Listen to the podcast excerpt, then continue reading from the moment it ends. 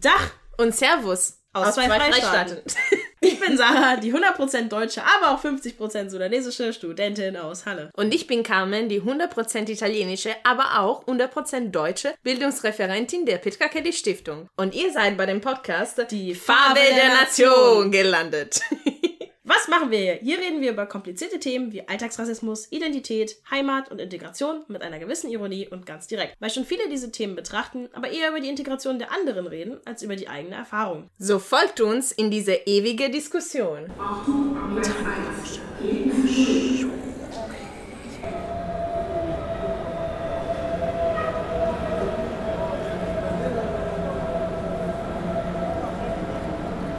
Ja, wir sind immer noch in Chemnitz und haben Nancy Gibson besucht bei ihr zu Hause. Wir freuen uns, äh, danke Nancy für die Gastfreundschaft und dass wir hier bei dir sein dürfen. Übrigens, äh, liebe Grüße an Paolo, Angela und die ganze Familie, die quasi den Kontakt zu Nancy vermittelt haben. Ja, vielleicht einfach kannst du dich kurz vorstellen, vielleicht auch in Bezug auf dieses Raum, wo wir jetzt befinden und was machst du in Chemnitz? Okay, also mein Name ist Nancy Gibson, wie gesagt, und ich bin momentan Leiterin der Städtischen Musikschule Chemnitz und ich bin Musikerin von Beruf aus. Äh, ich, ich habe Geige, also Violine hm. und Gesang studiert an der Universität von Toronto und dann später in England, also in, in Aufbaustudium. Ich habe über 20 Jahre als Opernsängerin gearbeitet, mitunter hier in Chemnitz und dann habe ich gewechselt zu diesem neuen Job als Leiterin der, der Musikschule. Und wir sitzen hier zusammen in unser Wohnzimmer und unser Wohnzimmer zu Hause, und das ist eine richtige Hommage an Kanada. Es ist ein sehr englischer Stil mit, mit einem Kamin, mit viele Bilder aus meiner Heimat, aus Kanada, Sachen, die ich von meinen Eltern geerbt haben. Und ich finde es lustig so und auch sehr gemütlich im Winter. So, mhm. so kleine Einführung, so wo wir, wo wir jetzt uns befinden. Genau, finde ich eine ganz gute Überleitung zu meiner ersten Frage und zwar deine kanadische Perspektive. Also einer der Gründe, warum wir mit dir ein Gespräch führen wollten, war eben, naja, wir sind als Podcast so entstanden mit der Idee, wir haben eine Deutsche wie Sarah, die wegen ihrer, also ihrem Vaters Migrationshintergrund Rassismus erfahren hat und ich bin quasi die echte Migrantin, die aber weiß ist und weniger Rassismuserfahrungen gemacht hatte. Und ich fand es interessant, nachdem wir viele Gespräche gemacht haben mit Personen, die ähnliche Erfahrungen wie Sarah gemacht haben, auch etwa Leute wie, wie ich Erfahrungen ja. gemacht haben. Und zwar, ich wollte nach deiner kanadischen Perspektive fragen, auch weil Kanada eine besondere Art und Weise der Integration durchführte. Ähm, wir haben im Voraus so ein bisschen gesprochen, wie auch Toronto, deine Heimatstadt, dank der Migration sich entwickelt hat. Möchtest ja. du vielleicht was dazu sagen? Ja, also ich könnte wirklich sehr lange über Kanada. Es gibt so viele verschiedene Aspekte diese diese Frage, was man, wo man anfangen könnte. Also mein, die erste Hälfte meines Lebens habe ich in Kanada verbracht. Meine Familie ist ist eine sehr alte Ontario-Familie. Wir sind sieben bis acht Generationen in, in Kanada. Also wow. wir sind seit Anfang des 19. Jahrhunderts aus England und, Schottland gekommen. Beide Seiten von meiner Familie ist eine richtig alteingesessene, konservative Süd-Ontario-Familie und als ich aufwuchs in den 60er und 70er Jahre, war, war Toronto wirklich ein bisschen im Umbruch. In der 50er, 60er Jahre war Toronto wirklich bekannt als langweilige, konservative, graue Stadt, endlos lange Winter und, und matschig und hässlich im Frühjahr. Also richtig, es war früher als Muddy Toronto, also matschige Toronto genannt, weil das okay. lag ganz nah an den Ontario-See, war oft äh, überflutet und, und einfach kein, kein, wirklich kein besonders schöne Stadt. Also das ist zum, zum, mein Background und unser Schulleben war wirklich sehr, auch sehr konservativ. Wir, wir waren alle weiß, vielleicht ein schwarzer Mensch in der, in der ganzen Klasse oder eine Chinesen, aber wirklich ganz anders als jetzt. Jetzt, also in der Zwischenzeit, in, innerhalb dieser Zeit, 60er, 70er, 80er Jahre sind unheimlich viele Menschen nach Kanada migriert. Also Leute aus die Karibik, aus Italien, aus überall in Europa. Also die sind nach Nachkriegszeit, die Migration ging schon los, gleich nach dem Krieg, aber kam viel mehr dann in den Jahrzehnten danach. Und aus Portugal, aus, boah, aus Mittelost, aus ganz viele aus Asien, aus Hongkong. Wir haben eine ganz, ganz große Chinatown in Toronto. Und die Leute, die nach Toronto kamen, haben erstmal ihre kleine Nachbarschaft gefunden, wo die mhm. sich wohlfühlten. Und Canada, Toronto hat sich so danach entwickelt, dass ganz viele kleine Stadtteile, so Portugal Town oder, oder Little Italy oder mm. Chinatown, wie gesagt, eine, eine Gegend, wo sehr viele Leute aus der Karibik kamen im Nord Toronto. Und nach und nach über die Generationen mischt sich das. Also das kann, wir beobachten jetzt seit den 90er Jahre und Nuller Jahre, da sieht man jetzt die mittlerweile die dritte Generation, die dort wächst und natürlich die gehen in die Schule, die gehen in die, diese Leute mit Migrationshintergrund, ihre Kinder gehen in die Universitäten, die, und es ist eine ganz, ganz coole Mischung zwischen Integration, aber auch äh, diese immer die weitere Bemühung, ihre, die, die Wurzel zu beizubehalten, mhm. also ihre Ursprung. In, in diese ehemalige so Little Portugal oder Little Italy gibt es auch viele Restaurants, viele Läden. Korea, es gibt eine, eine kleine Teil, wo, wo ganz viel koreanische Läden sind. Also wirklich, es ist, es ist ein sehr, sehr multikultureller Staat mit einer Kombination als Multikulti und Integration. Hm. Und es ist, die Leute leben wirklich zum großen Teil sehr, sehr friedlich miteinander. Wenn du im Bus steigst oder Straßenbahn, das ist eine richtige bunte Mischung, wo du siehst wirklich Welt im Kleinen. So so wie man sich vorstellt, vielleicht in New York, New York City oder andere amerikanische mhm. Städte. Aber es ist wieder, wiederum anders, weil die einzelnen Kulturen sind mehr gepflegt in Kanada als in USA. Mhm. In USA die Idee ist ein Melting Pot. Das mhm. heißt also Schmelz, Schmelz, Schmelztiegel. Tiegel, genau. Mhm. Wo alle irgendwie zusammenkommen und ihre erste Priorität ist Amerika. Ich möchte Amerikaner sein. In Kanada, wir reden von einem Mosaik, das Kanada ist nicht ein Melting Pot, sondern ein Mosaik von verschiedenen Leuten aus verschiedenen Ländern, die, die teilen ihre eigene Tradition mit in der Kultur und müssen nicht mm. ihre, müssen nicht ihre eigene Wurzeln verleugnen in dem, mhm. in, in dem Sinne. Natürlich gibt es dann eine, wenn man die kanadische Staatsbürgerschaft machen möchte, man muss durch viele Hürden gehen und man muss auch ein Eid machen, dass man gewillt ist, die kanadische Spielregeln einzuhalten mhm. praktisch. Also ja.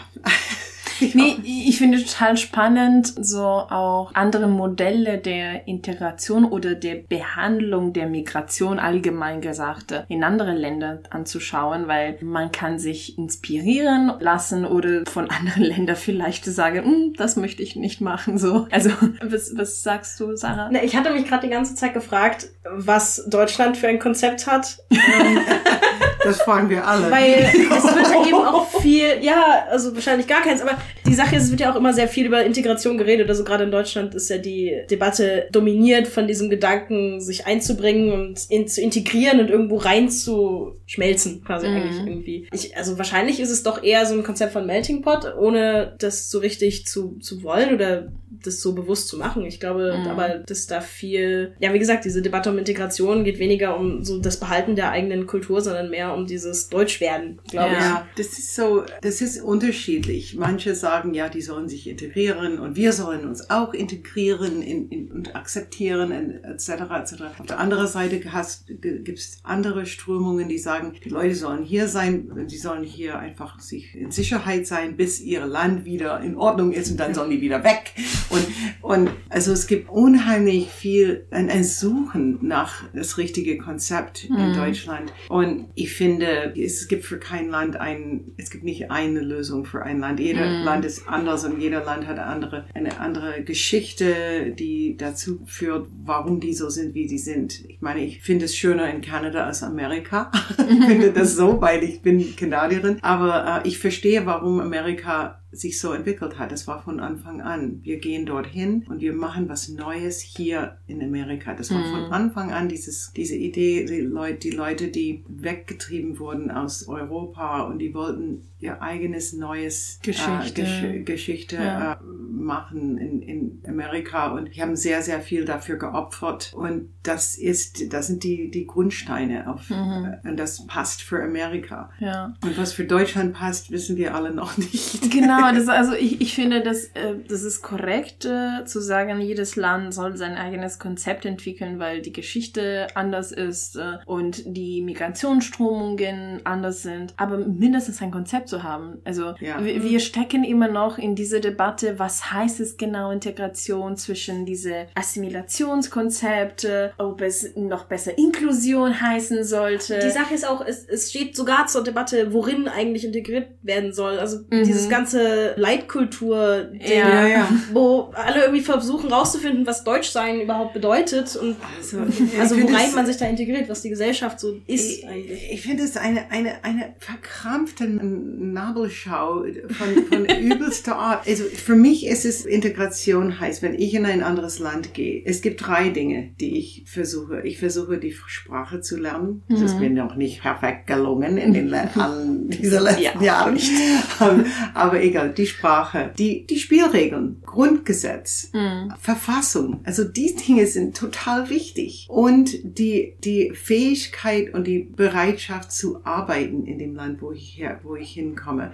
Also die drei Dinge, für mich ist das Integration. Ich kann, Integration heißt für mich nicht, ihr müsst alle, alle drei Wochen mi- mindestens einmal in die Oper gehen oder in ein Symphoniekonzert. Also das ist Oder idiotisch. Schnitzel essen. Oder Schnitzel essen. Das ist Quatsch. Jeder findet sich heraus in einem neuen Land, was, was ihm gefällt, was ihm nicht, und das en- entwickelt sich über die Jahre. Aber die Sprache, die Grundregeln und, und die, ein bis hin zu Grundregeln, was Vermummen ist und wie man mit Frauen umgeht.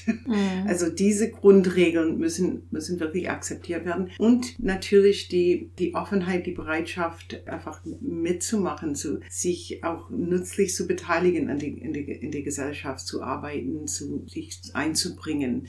Also das ist für mich was, das sind die, das Wichtigste, was Integration bedeutet. Alles anderes kann man nicht forcieren und kann, du kannst hoffen, dass durch diese drei Dinge äh, Genau. ist jemand, hat jemand die Werkzeuge, die er braucht, Ja. dahin zu kommen, wo er möchte. Ja, und das ist dann nur die Seite, also aus der Seite der, der MigrantInnen Ja. und dann muss dann aber was anderes auch aus der anderen Seite gemacht Genau. Integration werden. hat, ist zwei, Genau. zwei, eine zweiseitige Sache. Und ich finde auch, dass die Deutschen sollen auch ihre eigentlich Grundregeln auch äh, äh, lesen und anpassen und überlegen, was, was steht da in unser Grundgesetz, was steht in unserer sächsischen Verfassung, was sind die ersten Wörter, die da drin sind Hm. und, und das verinnerlichen. Und wenn das, wenn die das machen, werden die auch integrationsfähig. Hm, Sorry, wenn ich lache, aber ich muss an, an das Gespräch heute Vormittag mit Uta denken über Sorben. Also da- das, es ist auch Teil der sächsischen Verfassung, auch äh, Ja, ja. Den, äh, also Gesetze gibt auch bundesweit und ja, man sollte es auch lernen. Lernen Genau. lesen. Also ich denke, das, das kann man wirklich, es klingt ein bisschen sehr simpel oder sehr, sehr vereinfacht, aber ich denke, es ist so einfach, aber das muss gemacht. Hm. Diese Dinge müssen gut, gut gemacht sein. Genau. Okay, vielleicht äh, zu unserem zweiten Teil des Gesprächs. Wir wollten ja auch über deinen Job, die, also Mhm. die Musik, insgesamt äh, reden. Und Sarah freut sich besonders. Ja, ich war äh, 13 Jahre in der Musikschule in Leipzig. Ach so, und schön. genau, ich spiele Akkordeon. Super. Auch schon seit 13 Jahren, ja. Äh, 15 mittlerweile, ja. Mhm. Und genau, ich, also ich fand's halt ganz witzig, weil mein Akkordeonlehrer war halt Russe. Ja, Und in der Musik spielt halt auch so diese ganzen Migrationsthemen eine unglaublich große Rolle. Absolut. Und daher, äh, da hab ich Ja. auf das Thema gefreut einfach. Genau. Welche Rolle spielt Musik in der Integration und vielleicht auch andersrum, welche Rolle spielt Integration in der Musik? Und ähm, Also Musik ist die internationale Sprache und es gibt also wir in in meiner Musikschule wir lernen so wir unterrichten hauptsächlich so die traditionelle westliche Musik in, und die die Harmonielehre, die wir lernen, ist ist wirklich das, was wir in Europa entwickelt haben über über den letzten 400 Jahren oder 5 oder 600 Jahren. Aber äh, immer mehr kommen andere Impulse aus andere andere Teile der Welt, aus Afrika, aus Asien. Und das kommt langsam auch, es spielt sich auch langsam ein in unsere Arbeit. Auch Osteuropa, Türkei, alle diese Einflüsse sind Themen von unserer Musikschularbeit. Aber im Grunde genommen ist Musik eine internationale Sprache. Man hat in, in unserer klassischen Musikwelt gibt es großartige Künstler aus jeder Ecke in der Welt. Mhm. Und wenn wir sitzen und sagen wir ein, ein, ein Lied, wenn ich sitze mit, mit unserer japanischen Korrepetitorin oder Klavierpianistin und wir lernen Lieder oder, oder Cello-Musik, mein Mann, dass wir, also unser, die, die Farbe unserer Haut spielt überhaupt nicht nur Rolle, überhaupt nicht. Mhm. Und auch, aber unser, unsere Erfahrungen aus unserer Kultur spielen natürlich eine große Rolle, weil das ist unser, hat mit unserer Persönlichkeit zu tun. Mhm. Und, und dieser Austausch zwischen Menschen, alle mögliche Hintergrund und Teile der Welt, ist das, was, was so positiv in die Musik einspielt. Mhm. Und wenn wir, wenn wir üben zusammen, wenn wir Kammermusik machen, wir tauschen unsere Erfahrungen, unsere persönliche Perspektive sehr, sehr viel aus. Warum sehe ich diese, der Konstrukt, diese nächste Stück der Musik, also die, diese nächste Satz, warum sehe ich das so? Und es hat mit meiner Persönlichkeit zu tun und wo ich herkomme. Mhm. Das ist manchmal total faszinierend und das tauscht man aus und man lernt wirklich sehr viel über die Welt und wie die Leute überall ticken. Also ich finde die faszinierendste Ensembles, Orchester, das wo wirklich, wo man sieht, wo es sichtlich ist, dass die kommen von überall her. Und nicht unbedingt da, wo alles homogen ist. Es gibt auch also ja. Wiener Philharmoniker, aber auch diese alte Orchester, diese alte Orchester sind auch die, die öffnen sich auch mittlerweile. Mm, okay, dank. Die müssen, also das ist uh, sehr viel überall geredet, aber ich finde, Musik ist überall, wo es Musik gemacht wird, ob in Theater, ob in einer Musikschule oder einer Musikhochschule. Das ist ein Ort, wo, wo Menschen aller Kulturen willkommen sind, hm. glaube ich. Ja. Meine Erfahrung jedenfalls. Und du hast mir aber erzählt, äh, wie wichtig Musik war hier in Chemnitz seit 2015 und auch ein bisschen so die aktive Rolle, ja. die du dabei gespielt hast. Möchtest du vielleicht uns was erzählen? Ja, also in 2015, wir hatten diese, diese auf einmal ein Umdenken und Aufruhr in ganz Deutschland mhm. durch diese große Migrationswelle, was kam. Es war, und ich denke, es ist wichtig zu sagen, es ist nicht nur, wie viele Leute kamen zu uns in 2015. Es war mhm. dieses, diese Idee, wir wissen alle nicht, wozu das führt und wann es, ob es ein Ende gibt. Mhm. Es hätte sein können, es ist der Beginn von einer, ein Druck von diesem Mittelostgebiet und von Afrika, ein permanentes Druck von mhm. eine, eine Umverteilung an Bevölkerung. Das hat in die Köpfe schon eine Rolle gespielt, glaube ich. Man hat nicht gedacht, das war 2015. In 2015 man dachte, das ist eine neue Welt. Und wie gehen wir damit um? Und wir haben alle Einrichtungen, Institutionen waren wirklich gefragt, wie können wir das bewältigen? Was können wir machen? Wie können wir uns einbringen? Und die Kultureinrichtungen in Chemnitz waren sehr gefragt, weil Chemnitz war eine Erstaufnahmestelle. Wir mhm. hatten ganz, ganz viele Flüchtlinge sind zuerst nach Chemnitz gekommen und dann weiter verteilt. verteilt. Ja. Also es war ganz komische Wörter, umsortiert. Es gab, es gab die komischste Wortschatz für, für diese, für was mit diesen Menschen passiert ist, als ob die irgendwie, als ob man jetzt in eine Amazon-Verteilungslager oder sowas. Es war, es war wirklich so. Wow. Ähm, doch, tut mir leid, ist das, Entschuldigung, wenn das so Nee, das ist, es war so, also die Menschen, es war, es war an der Kippe, wo Menschen nicht als Menschen gesehen wurde, sondern als Objekte, die umverteilt sein sollte, gemanagt sein sollte. Ja. Und aber das war, äh, wie gesagt, die Kultureinrichtungen waren gefragt zu helfen, diese Menschen beizustehen, was vernünftig zu tun zu geben, sich äh, willkommen zu heißen. Mhm. Und wir haben in der Musikschule ein Projekt initiiert mit, gemeinsam mit, mit meinem Nachbar Kirche hier für eine von diese, diese Erstaufnahmeeinrichtungen. Und wir hatten zwei ganz großartige Musiker, die sehr viel experimentelle Musik machen mit neue Instrumente, Instrumente, die man praktisch aus dem Haushalt machen kann. Und die haben Musik gemacht direkt in einen Erstaufnahmeeinrichtungen hier in der Nähe, mhm. in Altendorf. Und die sind jede Woche ein oder zweimal hingegangen und hatten in sehr, sehr ungeeignete Räume einfach Musik gemacht mit diesen Leuten. So, jeder ein Instrument in der Hand gegeben, ein bisschen erklärt, wie man anfangen kann mit Rhythmus und gezeigt, wie man mit diesen Instrumenten, die die praktisch selbst gebastelt haben, umgehen kann. Natürlich mit kleinen Trommeln Trommeln und Kajons und solche Dinge. Und ich war ein paar Mal dabei und habe Bilder gemacht. Und es war wirklich so rührend, weil am Anfang war das nur Männer. Nur Männer sind, dürften praktisch hin. Das haben, also die haben sich diese Regeln aufgestellt. Die Frauen dachten, das ist nicht, das dürfen wir nicht. Die zwei Musiklehrer waren beide Männer und es war so, so wie eine Männerwelt. Und ganz langsam, über die Wochen, kamen, fingen an, die Kinder zu kommen und dann die, auch die Frauen und die Männer haben immer die, die Frauen willkommen ge geheißt und, und gesagt, oh, komm rein, setzt euch hin, sind nicht zu nah gekommen, weil die wollten sie nicht erschrecken. Und langsam wurde es wirklich eine, eine Sache, wo auch die lernen könnte, nicht nur über Musik und wie Musik sie zusammenbringen könnte, weil die sind alle Leute aus auch verschiedenen Ländern. Sie sind nicht alle Nachbarn mhm. gewesen zu, zu Hause, die kannten sich auch nicht. Und die haben so ganz auf diese ganz lockere und sanfte Art und Weise gelernt,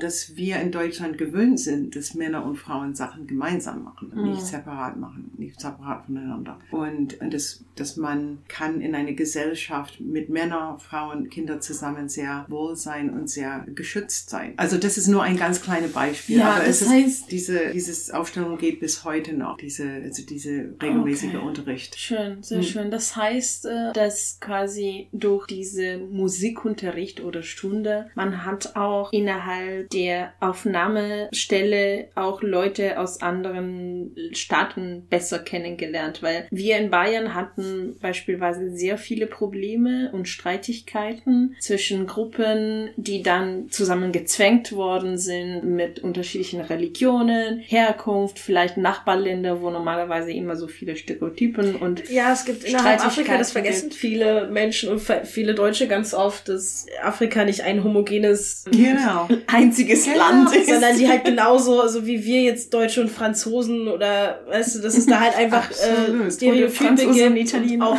Feindseligkeiten, die Jahre, Jahrhunderte zurückgehen. Ja. Und das war dann auch immer Grund für Überraschung, was ich immer gar nicht verstanden habe, weil das ist ein Kontinent, der natürlich genauso eine lange Geschichte hat wie alles andere. So ist das. So ist es. Und ich denke, das war bei diesem Projekt ganz eine, eine sehr positive Sache, dass man reingeht in die Einrichtung mhm. und man sagt, ja, wer möchte, kommt zu uns. Dann kommen wirklich Leute aus nur einem kleinen Dorf, die sich alle kannten und alle, ja, weißt du, sondern wir gehen dorthin und wir, wir arbeiten mit, mit alle, die das, die wollen, die jetzt heute in dieser Einrichtung sind. Mhm. Und, und die haben dann sich gewöhnt, es war wirklich viele, die über ganz viele Wochen geblieben sind und die haben gelernt, dass diese, diese Typ da drüben, mit dem meine Familie seit äh, Jahrzehnten eine Fehde macht, mhm. der ist ein ganz normaler Typ und hat genauso viele Probleme mit dieser komischen Didgeridoo wie ich. Ja, oder, äh, und die merken, dass die sind, wir sind alle eigentlich im, im selben Boot. Mhm. Und das war, und die, die zwei Männer, die, die das machen, sind einfach, die waren wirklich genial. Die waren die richtigen Menschen für sowas. Die haben das immer, solche Themen auch mhm. mitgebracht, zu sagen, okay, diese, zum Beispiel, die, woher die Instrumente kommen. Manche aus Australien, manche aus, aus, aus Afrika und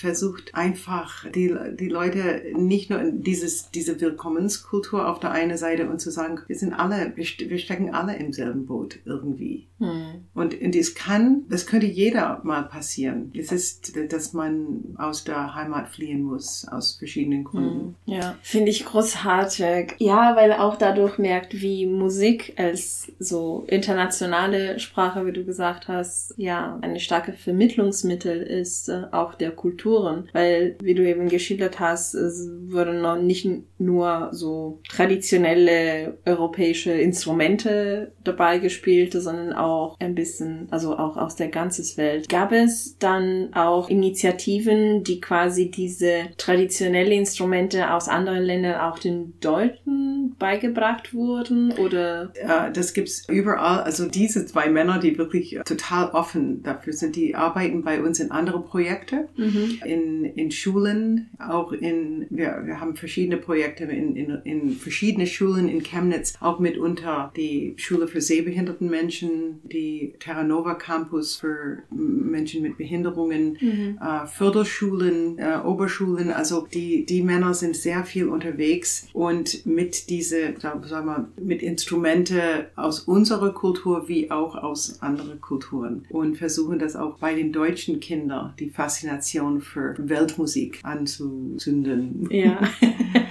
Voll cool. Vielleicht abschließend mit noch, also ich meine, bisher war das Gespräch extrem positiv und viele positive Beispiele und alles, aber wir möchten am Ende immer so nochmal stärker und positiver so unser Fazit zu machen. Dann die Frage, warum ist Migration an sich für die Musikszene, Industrie, wie man das nennen möchte, extrem relevant? Also, wenn man in unser Oper Chemnitz geht und sagt, alle Ausländer raus, mm. es wird nicht viel übrig aus diesem Theater. Ballett, Orchester, äh, Sängerensemble, Schauspiel, da sind wirklich unglaublich viele Leute aus aller Welt unterwegs. Ich weiß nicht, der Herr äh, Dr. Dittrich, der Intendant vom Theater, hat irgendwann gesagt, wir sind, wir kommen aus 50 verschiedene Länder mindestens. Mm. Und das war eine große Aussage in dieser Zeit, wo wir in Chemnitz in August 2018 diese große Krise hatten. Ja. Das Dr. Dittrich ist aufgestanden und sagte, Leute, begreift ihr nicht, wir können unser ganzes Theater zumachen, wenn wir diese Einstellung übernehmen hm. von, von bestimmte rechtsorientierten Parteien. Und das ist so. Es war immer so in Theater. Also was, ich habe neulich einen ganz tollen Bericht, äh, Podcast, glaube ich, über Nureyev in England und was er gebracht hat aus hm. der russische, russische Ballett in England, was er damals bewirkt hat. Von in jeder Aspekte, jede Aspekte des täglichen Lebens in diesem London Ballett wurde praktisch auf den Kopf gestellt mit diese. Und das, das ist, das ist Kultur. Das ist diese Kulturaustausch, was mhm. wir wirklich als Menschen brauchen. Und ich möchte noch eine Sache sagen, was, was ich dachte, bevor in, in, die, in diese letzten Tagen, wo ich wusste, dass sie kommen. Ich habe wirklich gedacht, die, wir sind alle, wir Menschen sind gegenüber die Wälder und Steine alle Ausländer.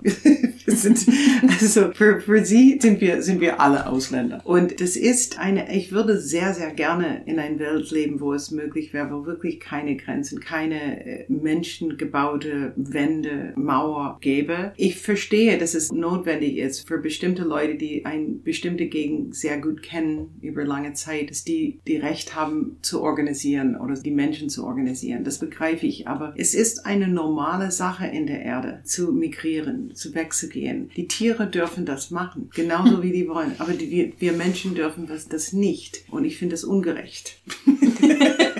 ich finde das nicht natürlich. Mhm. Die, wir Menschen, wir haben uns eine, eine sehr unnatürliche Aufstellung auf der Erde gemacht, indem wir sagen, ich gehöre dort und du gehörst dort und wir bauen überall Mauer. Es ist, welche Tier macht sowas? Ein Tier macht sein Nest und, und hofft, dass das Nest noch da ist nächstes Jahr, wenn er wieder zurückkommt. Und, und wenn es nicht ist, dann baut er ein neues Nest.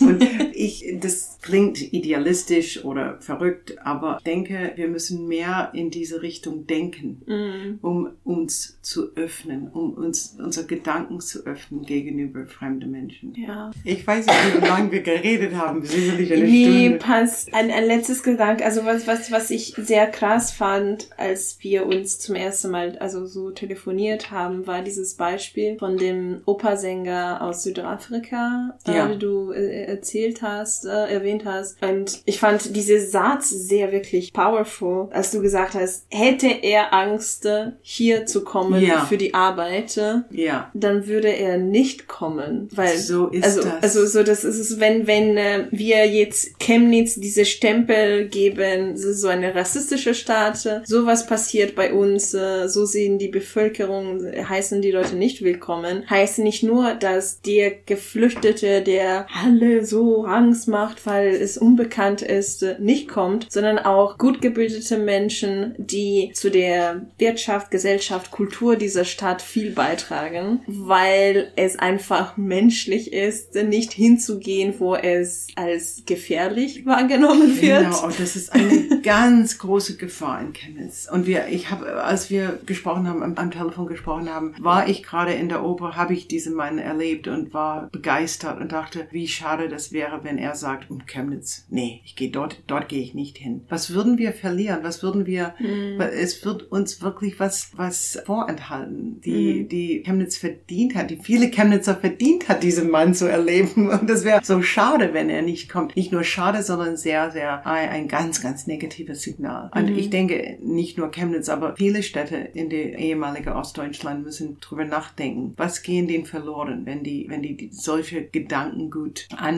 Annähern, dass wir wollen für uns bleiben, so nach dem Motto. Und nicht nur im Bereich Oper, sondern im Bereich Technik, Universität, Forschung, alle Bereiche des Lebens, was wir brauchen. Wenn Chemnitz einen Ruf hätte als eine Stadt, wo man nicht hingehen kann, wenn man nicht weiß und blond aussieht, dann hat Chemnitz sehr schlechte Chancen, bedeutsam zu sein in der Zukunft. Das ist meine Meinung. Mhm. Und vielleicht abschließend, einfach weil es ein Zeichen ist, naja, wie du bist einerseits, andererseits, dass du glaubst, dass Chemnitz anders sein kann und ist. Du siehst ja weiß und ich weiß nicht welche Farbe vorher. Bevor meine Haare grau waren, ich war blond, weiß, blond, so, ja, grau, blaue Augen und groß und natürlich nordeuropäisch in jeder Hinsicht. Ich habe keine, ich habe sehr, sehr wenig Diskriminierung erlebt. Obwohl es gab viele, manchmal arrogante Leute haben einfach gesagt, so, sowas aus Kanada ist nicht so viel wert wie eine aus Deutschland. So, das Wow. ist ein bisschen von neugierig, ja, die waren sehr neugierig, auch eine aus Kanada, aber die Grundeinstellung, dass äh, Kana die Kultur in Kanada kann nicht so, so Bedeutsam. bedeutsam wie eine deutsche Kultur. Okay. Ja, ja, die Deutschen sind ja immer so schrecklich stolz auf ihre Goethes und Schillers Genau. und äh, so diese ganze extrem lange. Geschichte. Die und haben so keine Ahnung, was wir für eine Literatur in Kanada haben, Mhm. über, nur in den letzten 200 Jahren, was sich entwickelt hat. Und davor auch von die, von die Ureinwohner, Mhm. die ihre eigene Kultur und ihre eigene Sprachen und fantastische Literatur und, und Lieder und, also, das ist eine Ignoranz, das ist nur Ignoranz, Ja. natürlich. Und, aber, aber gelitten habe ich nicht darunter. Also ich kann, es ist sehr schwer zu, vorzustellen, wie das ist für jemand, eine, eine andere Hautfarbe, wie das ist, hier zu sein. Man kann sich nur vorstellen. Aber die, die Frage war, Ja. warum bleibst du hier? Warum bleibe ich hier? Naja, nein, das, das frage ich mich jeden, jeden Tag. nee, nee, nee, nee. Quatsch. Also man, man, kann, man kommt zu einem Punkt, wo man lange in ein Land arbeitet. Es war nicht meine Absicht, okay, ich, ich ziehe nach Chemnitz, ich nehme eine Arbeit an und dort bleibe ich bis zum letzten Tag meines Lebens. Also so ist, da war das nicht, sondern es kommt so, so, so nach und nach. Du kriegst, wir haben zwei Kinder adoptiert, wir haben ein drittes Kind bekommen, einfach so, so aus dem ich habe ein drittes Kind geboren, gebären und wir haben einen Hund, wir haben entschieden, ein Haus zu bauen. Und diese Dinge kommen ganz, ganz so perfide nach und nach. Und dann äh, am Ende findet man, man ist lange da. Und meine Familie war in Kanada, war sehr, sehr treu und habe mich jedes Jahr habe ich kriege ich einen Besuch von jemand aus meiner alten Heimat, also von meiner Familie. Und, und die haben das sehr, sehr unterstützt. Wir fahren auch einmal im Jahr nach Kanada. Wir haben diese Privileg, dass wir wir haben, wir müssten nicht für die Ewigkeit wegziehen und nie wieder zum Heimat. Es kommt nach und nach und ich habe so viele Menschen hier kennengelernt, die so diese, die offen sind, die sich bemühen, eine richtige bunte Stadt anzustreben. Ich fühle, das ist, das ist wichtig, dass Leute, die liberal sind, die offen sind, das durchziehen hier, um zu helfen. Ich sage, ich, ich sehe mich nicht in eine missionärische Blick, aber wie soll es anders sein, wenn alle, die anders sind, weggehen?